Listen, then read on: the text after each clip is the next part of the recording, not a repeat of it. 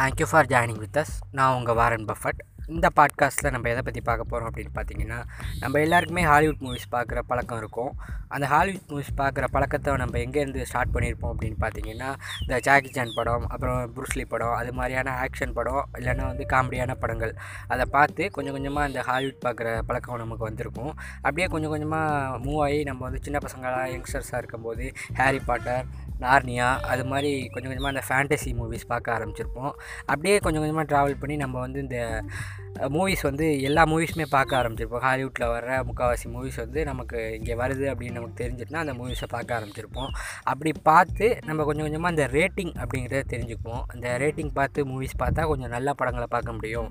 எல்லா படத்தையும் பார்த்து சில மூவிஸ் நல்லா இல்லை அப்படிங்கிற பேட் எக்ஸ்பீரியன்ஸ் வந்ததுக்கப்புறம் நம்ம அந்த ரேட்டிங் பார்த்து மூவிஸ் பார்க்குற பழக்கம் நமக்கு வரும். அப்படி நம்ம ஃபஸ்ட் எடுத்தோன்னே இந்தியாவில் உள்ளவங்க இல்லை தமிழ்நாட்டில் நம்மலாம் எதில் ரேட்டிங் பார்ப்போம்னா ஐஎம்டிபி ரேட்டிங் தான் பார்ப்போம். ஏன்னா அந்த ரோட்டன் டொமேட்டோ அது மாதிரியான ரேட்டிங்ஸ் எல்லாம் நமக்கு தெரியாது. அதிகமாக மோஸ்ட்லி எல்லாருக்கும் தெரிஞ்சிருக்காது. கொஞ்சம் பேருக்கு தெரிஞ்சிருக்கலாம் அப்படி நம்ம ஐஎம்டிபி ரேட்டிங் பார்த்து கொஞ்சம் கொஞ்சமாக பார்க்க ஆரம்பித்தோடனே நல்ல மூவிஸ் பார்க்க ஆரம்பிச்சிருப்போம். அதாவது ஃபேமிலியாக அந்த அந்த அந்த காலகட்டத்தில் அங்கே இருந்த மக்களோட வாழ்க்கை எப்படி இருக்கும் அப்படின்ற மாதிரி மூவிஸ் அப்புறம் வந்து மெலடியாக லவ் மூவிஸ் அது மாதிரியான மூவிஸ் கொஞ்சம் கொஞ்சமாக பார்க்க ஆரம்பிச்சிருப்போம். அது மேலே நமக்கு இன்ட்ரெஸ்ட் வந்திருக்கும். அது ஃபீல் குட் எக்ஸ்பீரியன்ஸ் கொடுக்குது அப்படின்ற மாதிரி நமக்கு தோணியிருக்கும். அப்படி நம்ம ஐஎம்டிபி ரேட்டிங்ஸ் பார்த்து பார்க்க ஆரம்பித்தோன்னே அதிரடியான க்ரைமு த்ரில்லரு அது மாதிரியான மூவிஸ் எல்லாம் பார்க்க ஆரம்பிச்சிருப்போம். ஒரு காலகட்டத்துக்கு அப்புறம் ஐஎம்டிபியில் வந்து டாப் இரநூத்தம்பது மூவிஸ் இருக்குது அப்படிங்கிறது நமக்கு தெரிஞ்சிருக்கும். அப்படி தெரிஞ்சால் அந்த மூவிஸில் டாப்பில் இருக்க மூவி அப்படிங்கிறதும் நமக்கு ஆட்டோமேட்டிக்காக தெரிய வந்துடும் அது வந்து சஷாங் ரெடம்ஷன் அப்படிங்கிற மூவி இந்த சஷாங் ரெடம்ஷன் அப்படிங்கிற மூவி வந்து பார்த்திங்கன்னா ஒரு மாதிரியான த்ரில்லர் அப்புறம் வந்து ரொம்ப ஸ்லோவாக போகக்கூடிய ஒரு ஜானர் அப்படின்னு தான் சொல்லணும். கடைசியாக தான் அந்த த்ரில்லு அந்த மிஸ்ட்ரி எல்லாம் நமக்கு தெரிய வரும். ஆரம்பித்தோடனே எப்படி அந்த படம் போகும் அப்படின்னா அதாவது இந்த ஐஎம்டிபி ரேட்டிங் இது வந்து உலகத்துலேயே ஒரு டாப்பான மூவி அப்படிங்கிறதெல்லாம் தெரியாமல் ஒரு நார்மலாக நான் ஏதோ ஒரு மூவி சர்ச் பண்ணேன் இந்த மூவி கிடச்சிச்சு இல்லை என் வீட்டில் இருந்துச்சு நான் பார்க்குறேன் என் அண்ணனும் தம்பியோ வச்சுருந்தாங்க அதை எடுத்து போட்டு நான் பார்க்குறேன் அப்படின்ற மாதிரி நீங்கள் பார்த்தீங்கன்னா இந்த மூவி ஸ்டார்ட் ஆனதுலேருந்து கடைசி வரையும் உங்களுக்கு ஒரு மாதிரி இந்த இன்ட்டு மூமெண்ட் வர்ற வரையும் என்னடா போட்டு இப்படி இழுக்கிறானுங்க யாரா அவனுங்க அப்படின்ற மாதிரி ஃபீல் ஆகும். ஆனால் அந்த இந்த படத்தை பற்றி தெரிஞ்சுக்கிட்டு இந்த படம் வந்து பெரிய படம்ப்பா இது வந்து வேறு லெவல் மூவி அப்படிங்கிறதெல்லாம் தெரிஞ்சு நீங்கள் பார்க்க ஆரம்பிச்சிங்கன்னா சீன் பை சீன் உங்களுக்கு ஒரு மாதிரி ஒரு அந்த படத்து மேலே ஒரு ரொம்ப பிரியம் ஏற்பட்டுரும் அப்படின்னு சொல்லணும். ஏன்னா இப்போ தமிழ்நாடுனா தமிழ்நாட்டில் எப்படி இருக்கும்? ஒரு பிளேஸ்னால் அந்த பிளேஸில் இருக்க மக்கள் என்ன பேசிக்குவாங்க? இல்லை ஒரு இடம் எப்படி இருக்கும் அப்படின்ற மாதிரி நமக்கு ஒரு ஐடியா இருக்கும். அதே வந்து ஒரு இங்கிலாண்டில் ஒரு ஜெயிலில் இருக்க ரெண்டு கைதிகள் என்ன பேசிக்குவாங்க?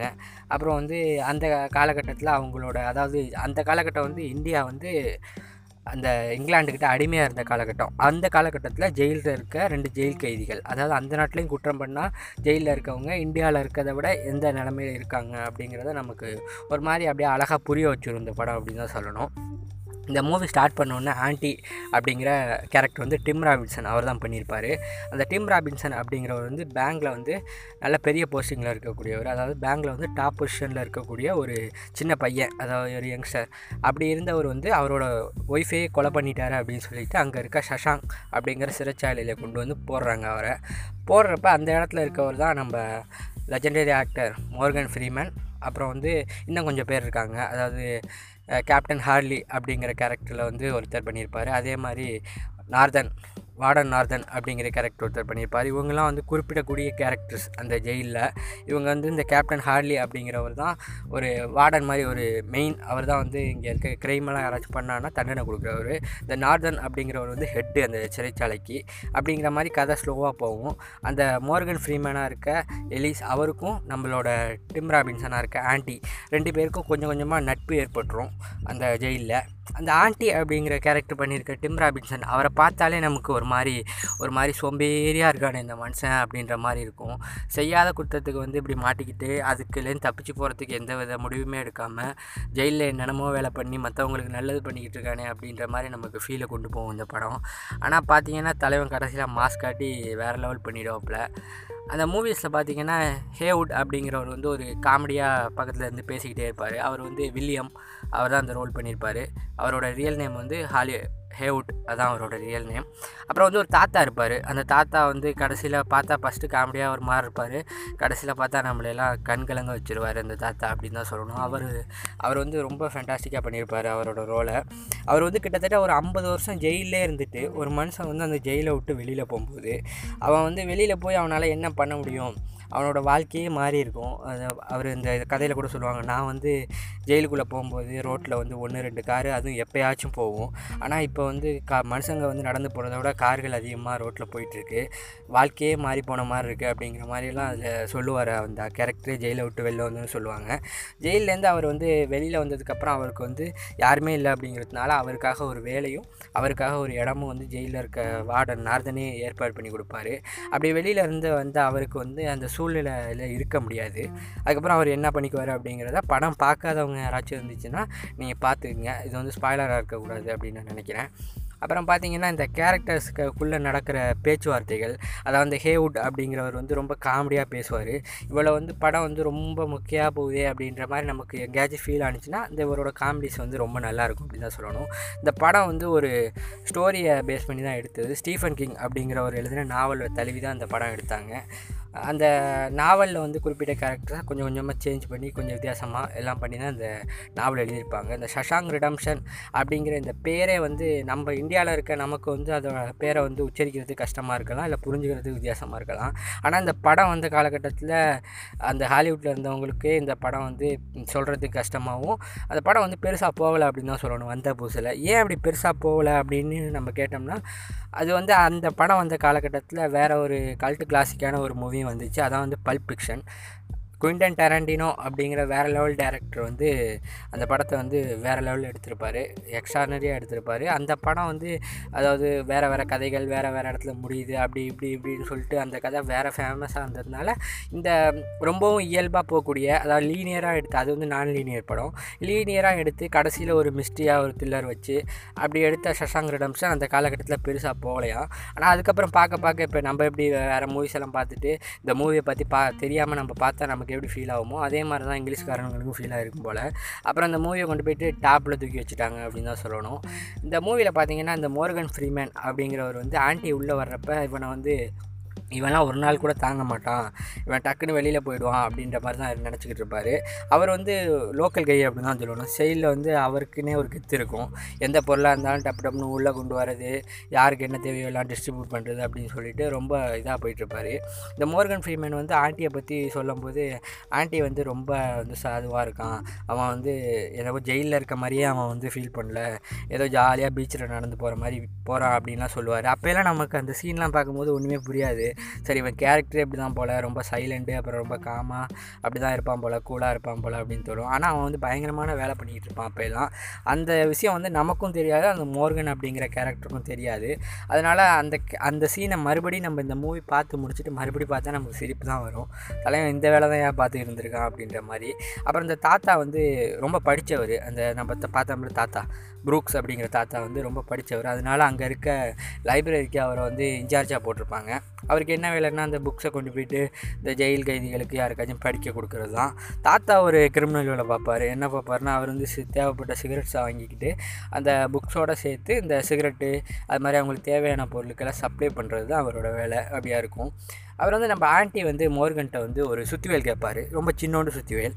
அந்த சுத்திவேலை பற்றி மோர்கன் ஃப்ரீமேன் நீ இந்த சுத்திவேலை வச்சு என்ன பண்ண போகிற அப்படின்னு கேட்டால் அவர் வந்து அதை பற்றி ஒன்றும் சொல்ல மாட்டார். அதுக்கு மோர்கன் ஃப்ரீமேன் நினச்சிக்குவார் இதை வச்சு நீ தப்பிக்கிறதா இருந்தால் கிட்டத்தட்ட இரநூறு வருஷத்துக்கு மேலே ஆகும். அதுக்குள்ளே நீ ரிலீஸே ஆகி போயிடுவேன் அப்படின்ற மாதிரி ஃபீல் பண்ணுவார்.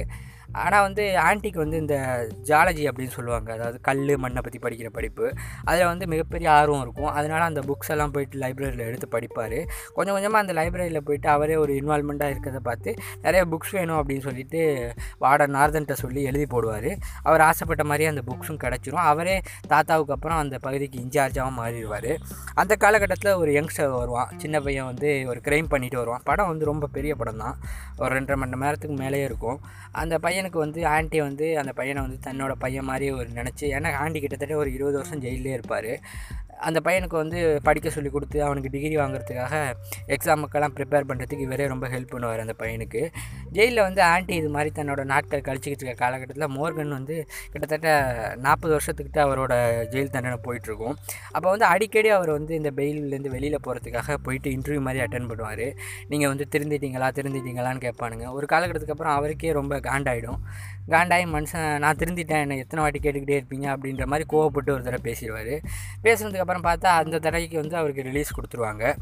அந்த வெளியில் போகிற மோர்கன் அப்படிங்கிற கேரக்டர் வந்து அது வந்து மோர்கன் ஃப்ரீமேன் அவர் வந்து வெளில போவார்.